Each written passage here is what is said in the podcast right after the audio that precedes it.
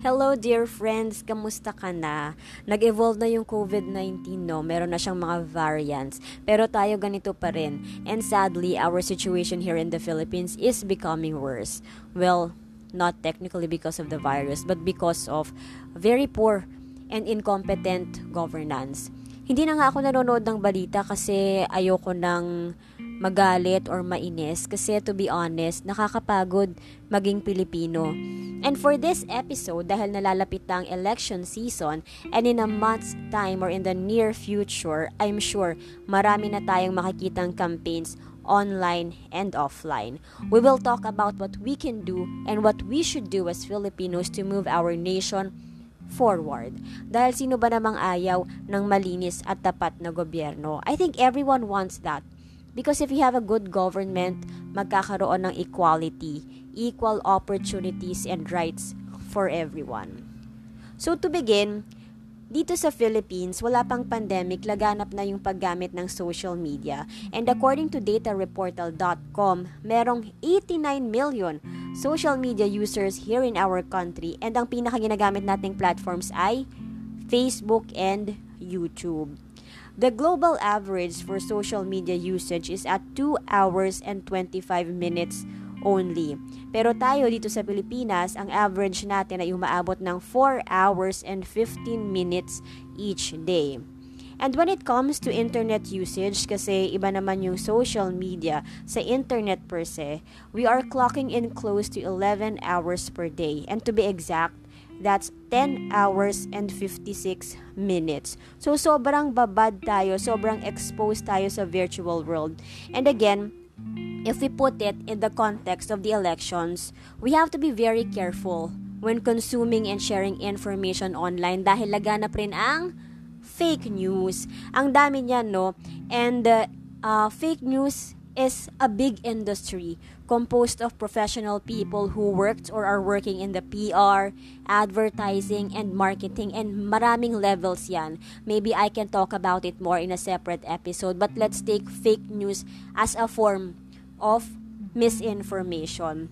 So ano nga ba yung pagkakaiba ng misinformation and disinformation? So si misinformation, uh, this is the spread of false information regardless of the intent.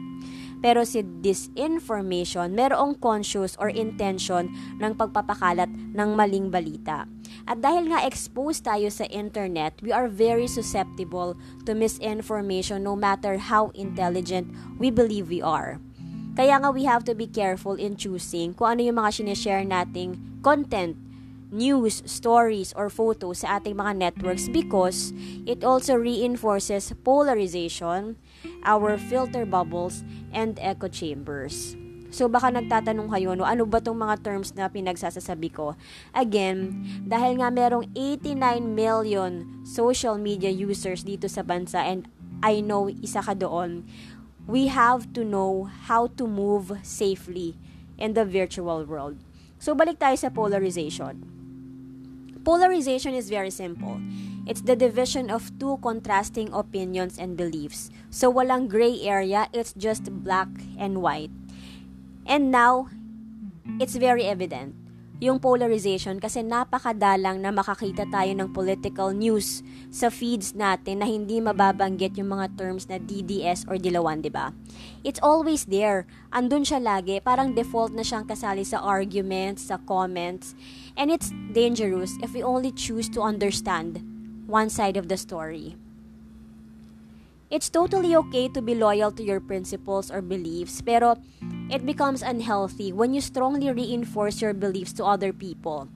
For example, animal rights. Um, the people who know me, kilala nila ako na I will really fight for the rights of cats and dogs. Well, kahit mga ibon pa yan, no? And I don't see them as pests in the community. They are part of the community. And I also know people who see them, the cats and the dogs, as just pests, no? Mga kalat lang sa daanan. And that's okay. Um, it's because we are different people with different backgrounds with different views and we have to acknowledge these differences because it's an opportunity for intelligent and worthwhile conversations. Kasi when I block all of this um, information off from people that I don't like, hindi tayo mag arrive sa compromise. 'Di ba? When you engage in polarization, you are limiting your access to information minsan nga sa katotohanan pa. Kasi no matter how many opinions we have no matter how much comments we read mayroong isang fact. And when we begin this habit of siding and nade-develop yung konsepto ng sila at kami we begin filtering what we see on our social media through algorithms And we also strengthen yung ating filter bubbles and echo chambers. So filter bubbles, they are ano, filters, no? Um, example, nagsuscroll ako sa aking Facebook, eh di ba sabi ko nga kanina, ayoko nang nakakakita o nakakabasa ng mga balita kasi nasistress ako. So, ang gagawin ko, unfollow ako ngayon sa mga news sources, sa mga news agencies. Ang mangyayari, wala nang lalabas na news sa news feed ko. Sa feed ko, wala nang balita, kahit ano. When we filter, the only content, ideas, concepts, and people that we will encounter on our social media are the ones we align with. So, kumbaga kung kanino tayo nag-agree, yun lang yung makikita natin. So, hindi na natin nakikita kung ano ba yung nandun sa kabilang bundok And dahil nga wala tayong vision of what's on the other side, we are being fed only with what we want. And we think na ito na rin yung nakikita ng ibang tao, which is not true. Because your social media platform, whatever information, content, or advertisement is in there, customized yan by you, by the user. So, who you are offline reflects who you are online. Nag echo yung interests mo, yung perspectives mo, yung political stance mo on several issues, nagre-reflect yan sa social media mo. And the danger there is that you might believe na ito na yung opinion ng majority or ng general population. And again, it is not true. It is very important that we understand these concepts considering our social media usage and the elections. We need to be smart. We need to see clearly kung ano ba yung nangyayari sa Pilipinas, kung sino yung nagtatrabaho para sa Pilipinas, kung sinong pinagkakakitaan lang yung Pilipinas. We need to move kailangang bumoto tayo at matuto tayong pumili ng nararapat na pinuno para sa Pilipinas. Kasi sa totoo lang, nakakasawa na. No, alam kong hindi lang ako yung nakaka-feel ng ganito, na nakakasukan na yung mga nangyayaring harap-harapang panloloko sa atin. Nakaka-disappoint na rin yung mga unprofessional remarks na, magkapayat ka muna? You know, personal attacks are only for the weak. And if you can't stomach yung pagtatanong sa'yo ng other government officials, then don't run in the first place because politics is not for the weak. Hindi yan para sa mayabang, hindi sa puro salita. Pero sadly sa Pilipinas, ganyan eh. Ganyan tayo. Ngayon, kung isa ka sa mga naririnde sa paulit-ulit, paikot-ikot tayong ECQ, MECQ, GCQ, MGCQ, granular lockdown, may bubbles-bubbles pa yung nalalaman, kunin mo yung cellphone mo at i-type mo irehistro.com. Magrehistro ka at bumoto ka. Ang dami nating kababayang naghihirap, ang daming nawalan ng trabaho, nawalan ng mahal sa buhay, hihintayin mo pa bang may mawala sa'yo bago ka kumilos? O magde-decide kang maging parte ng positibong pagbabago? Yung kahirapan, poverty, it's a very complex issue that it affects all the other issues, no? Ito yung umbrella ng issue sa quality education, access to quality healthcare. And when I say healthcare, hindi lang ito yung physical, pati mental. Decent work. Kasi look at it this way. Um, considering the framework of the UN Sustainable Development Goals, poverty, no poverty, that's SDG 1. Bakit? Because the poverty causes a ripple effect to other developmental issues. Kung mahirap ka, paano ka makakapag-aral? Kung hindi ka makakapag-aral, paano ka makakahanap ng disenteng trabaho? Kung swertehan ka naman na magkatrabaho, what are the chances na mapepermanente ka at mabibigyan ng karapat-dapat na incentives ngayong prevalent pa rin ang precarious employment katulad ng job orders and contractuals? I hope you understand how poverty is also related to corruption. Though we can also say that it's not the principal cause of poverty and economic stagnation, pero it has some bearing on the spread of poverty.